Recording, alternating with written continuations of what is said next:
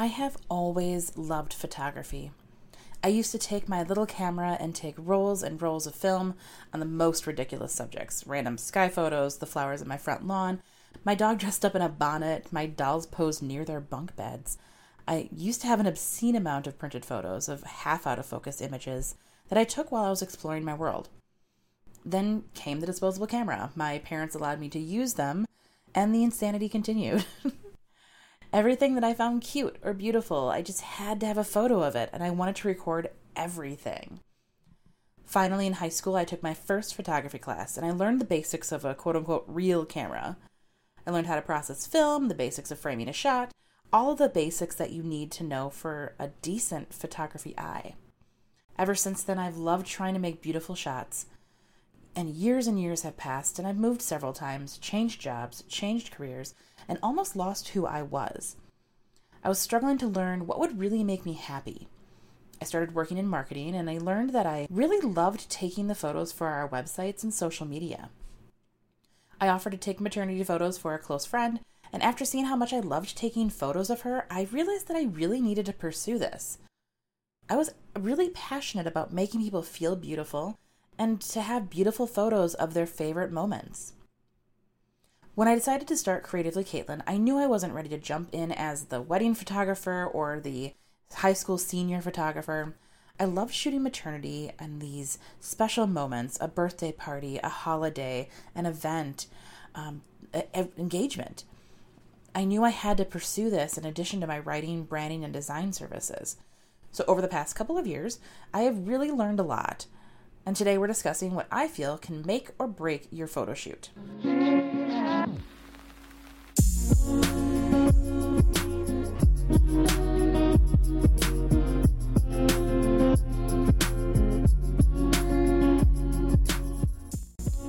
Welcome to Candidly Creative a bi weekly podcast from Creatively Caitlin that focuses on open, honest conversations. If you like what you hear, follow me on Instagram at creatively underscore Caitlin or head to my website, www.caitlinnorem.com. Photo shoots can be nerve wracking for anyone. Trying to get comfortable in front of a stranger who is taking photos that will last forever is supremely vulnerable. So, we're going to go through what I consider the things that make or break a photo shoot. Number one, the pre shoot consult. Whether it's done via email, messenger, a few texts, or even better, in person, there needs to be some sort of discussion prior to the photo shoot where you can explain what you're hoping for, you can provide examples of photos that you love, get a sense of the photographer, and get that awkward first meeting out of the way. I find examples on either a Pinterest board or even just screenshots of your favorite photos will really help me gather the information that I need to make that photo shoot how you want it to be. Seeing someone for the second time is much easier for me than seeing someone for the first time. So I love that first meeting to just, you know, feel each other out. Number two, a game plan. Like any successful endeavor, having a plan is the best way to ensure success. There should be a shot list created so that both you and the photographer know where you're going next, what poses, what outfits, and what mood you're aiming for. The photographer should never have you doing sitting poses, then standing, then laying, then standing again, then walking around. Does that make any sense? It wastes more time than needed, in my opinion. Choosing an order that is both efficient and doesn't make the subject change positions every two minutes is vital especially when working with people like on a maternity shoot. Ensuring that your pregnant client isn't forced to be in highly uncomfortable positions and then also struggling to get up and down on a whim is vital. Understanding the game plan for the shoot not only allows you as the model to know what's happening, but for the photographer to take control and guide you the correct way. The right clothes. This is important in two parts. The photographer should choose the correct clothes for the occasion. For maternity shoot, for example, I'll often wear athletic wear because I'm going to be the one who's going to be up and down in the dirt, in the water, wherever I need to be to find the shot. I'm not expecting my model to be moving as much because they simply can't. However, at a wedding or event shoot, the photographer needs to blend in. If it's a formal event, the photographer needs to dress more formal, such as wearing all black, which is pretty standard. You don't want to stick out.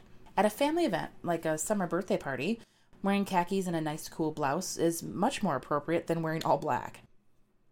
The goal is to fit the style of the event while also looking plain so that you aren't the focus. On the reverse side, the client or model needs to choose the right clothes to fit the mood and theme. There are some basic clothing rules, like darker clothes can help you feel more slender but might not be the best for a maternity shoot. For a beauty shot, choosing a bright color or intense pattern could really take away the emphasis from the face. Someone with reddish skin tones may not want to wear pinks or red because it might make them look overly flushed. Um, even light colors in a children's shoot really brightens up that mood and showcases youth. There are tons of things that could be distractions, and it's your choice if you want to include them. Prints, too many accessories, um, hats, flashy clothes, anything can be a distraction. However, to me, it's most important to consider what you're comfortable in what fits well, and what makes you feel confident. If a dress looks pretty, but when you put it on, you feel you need to constantly pull that hem down or constantly control the where the bust is at, you're not going to feel confident and it's going to show on your face. The clothing is much less important to me than the model's feeling. A model in sweatpants and a tank top who is super confident is going to give more attractive, better photos than a woman who's all dolled up in a gown and heavy makeup who feels out of place or uncomfortable. Number four, find the good light. When possible, always use the golden hours. Of course, if you didn't know, the golden hour is in fact not one hour long. The golden hour lives for about 20 minutes, about an hour after dawn, and about an hour before dusk. It gives the absolute best light for portraits, and it's this magical light that smooths skin and makes everyone glow. However, it's unlikely that you can get all of your shots in that short amount of time. But when you're planning a photo shoot, think about the sun. Midday light is going to be the harshest light because the sun is highest in the sky. I do prefer to avoid the midday shooting, but sometimes it's not your choice. Maybe it's a noon event, or an early afternoon wedding, or maybe it's the only time that your subject is available. When you can't have the perfect light on your side, you need to work with what you have. Turn your face towards the light, pose as much out of the shadows as possible, and when possible, add an artificial light. To be honest, the next step in my photography journey is to master lighting. I have limited experience with lighting setups and I'm eager to know more and to learn how to get those perfectly lit shots. I want to book more studio style shots than just environmental or location. But even in outdoors, you have to pay attention to where you're looking. Number five, know your top poses, but be ready for those candid shots. I'm all for posing people, and I love finding great visuals. But some of my absolute favorite shots are those in between moments. The ones where you stop posing and laugh as a family, or the special look of love that you share while you're waiting to be moved into that next pose. Being aware of the poses that you want to hit is a great idea. Practicing them in the mirror is even better. And if you have an understanding of your body and how it looks as you move, you can provide the most variety for a photographer to capture. Think America's Next Top Model. There are some basic model poses, and then there are times where you're moving subtly with a slight move of the head or a slight change of the angle to your arm, and it makes this magical photo. For example, maybe when I've posed you, you're looking in the direction and it feels basic, but if you flash your eyes towards the camera, it creates this connection that makes it feel more magical and more beautiful making those small adjustments, being ready to be candid and just move a little bit and not be stuck in the poses is really important. Number six, create a rapport. Part of having a good photo shoot is having a good photographer model relationship. I may love to shoot my best friends' events and just take photos of them randomly, but you don't have to be best friends with your photographer to get a good shot. You just need to feel comfortable with them and comfortable being yourself around them. I like to have fun with my models and get them laughing. It breaks the ice and makes them feel much more at ease. I get that feeling across that I'm just here to have fun and get some great shots. My job is to make them feel beautiful and to look beautiful. Once that feeling is given out, and typically the model feels more at ease because they understand that they're just moving around, having a good time, and I'm meant to capture the moments. But most importantly, it's about reading the situation. Sometimes my sassy joking can bring the most out of somebody and get them out of their shell, but other people might be offended or annoyed by it. Photographers need to read if the model is comfortable and adapt how they're handling the situation. The model, on the other hand, needs to be honest with the photographer too. If a position is far too uncomfortable or they can't hold it, they should let the photographer know immediately. We might get super excited about a shot, and if you could just extend your neck just a little bit further, it would be amazing. Or if you could just twist your back just a little bit further to the side and bend over sideways and look up at the sky, it would be awesome.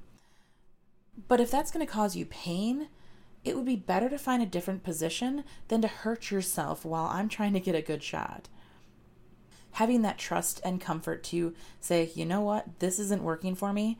Can we try something else? is very important for both your safety and for the photographer to know they're pushing too far in the wrong direction and to reassess. Number seven, finishing a shoot strong. Whenever I start to wrap up my shoots, I go through a mental checklist of all the different shots that I was super excited to hit. If I got them all, that's great, and I don't have to worry about pushing in my client anymore. Then I double check with them to see are there any shots that they feel were missed? Are there positions that they want to try before we close up? And is there anything else that they want to do before we wrap? Something else to think about is if your model is getting tired, you may have booked an hour of shooting time, but they can't do the full time. Would you rather push your model to give you the full 60 minutes of shooting, or would you rather have them end on a high note when they're comfortable, excited, you know, ready to have more shoots, and you're like, well, we got it. This is perfect. We are all done. I would rather finish on a really strong positive note than keep pushing and trying to search for something that was missed. So if I feel that we have everything, I'm good with wrapping at 45 minutes.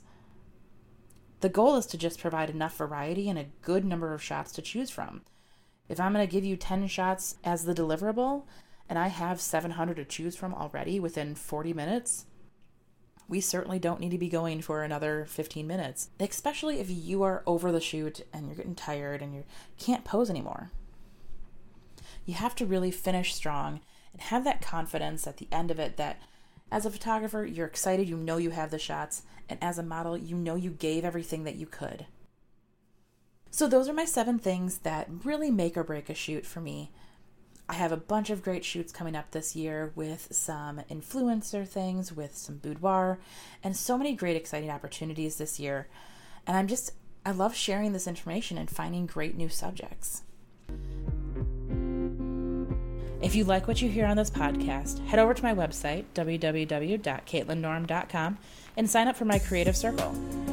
My Creative Circle gets notifications of new episodes of the podcast, new blogs, and information that I know you'll love. Stay safe, stay healthy, stay creative.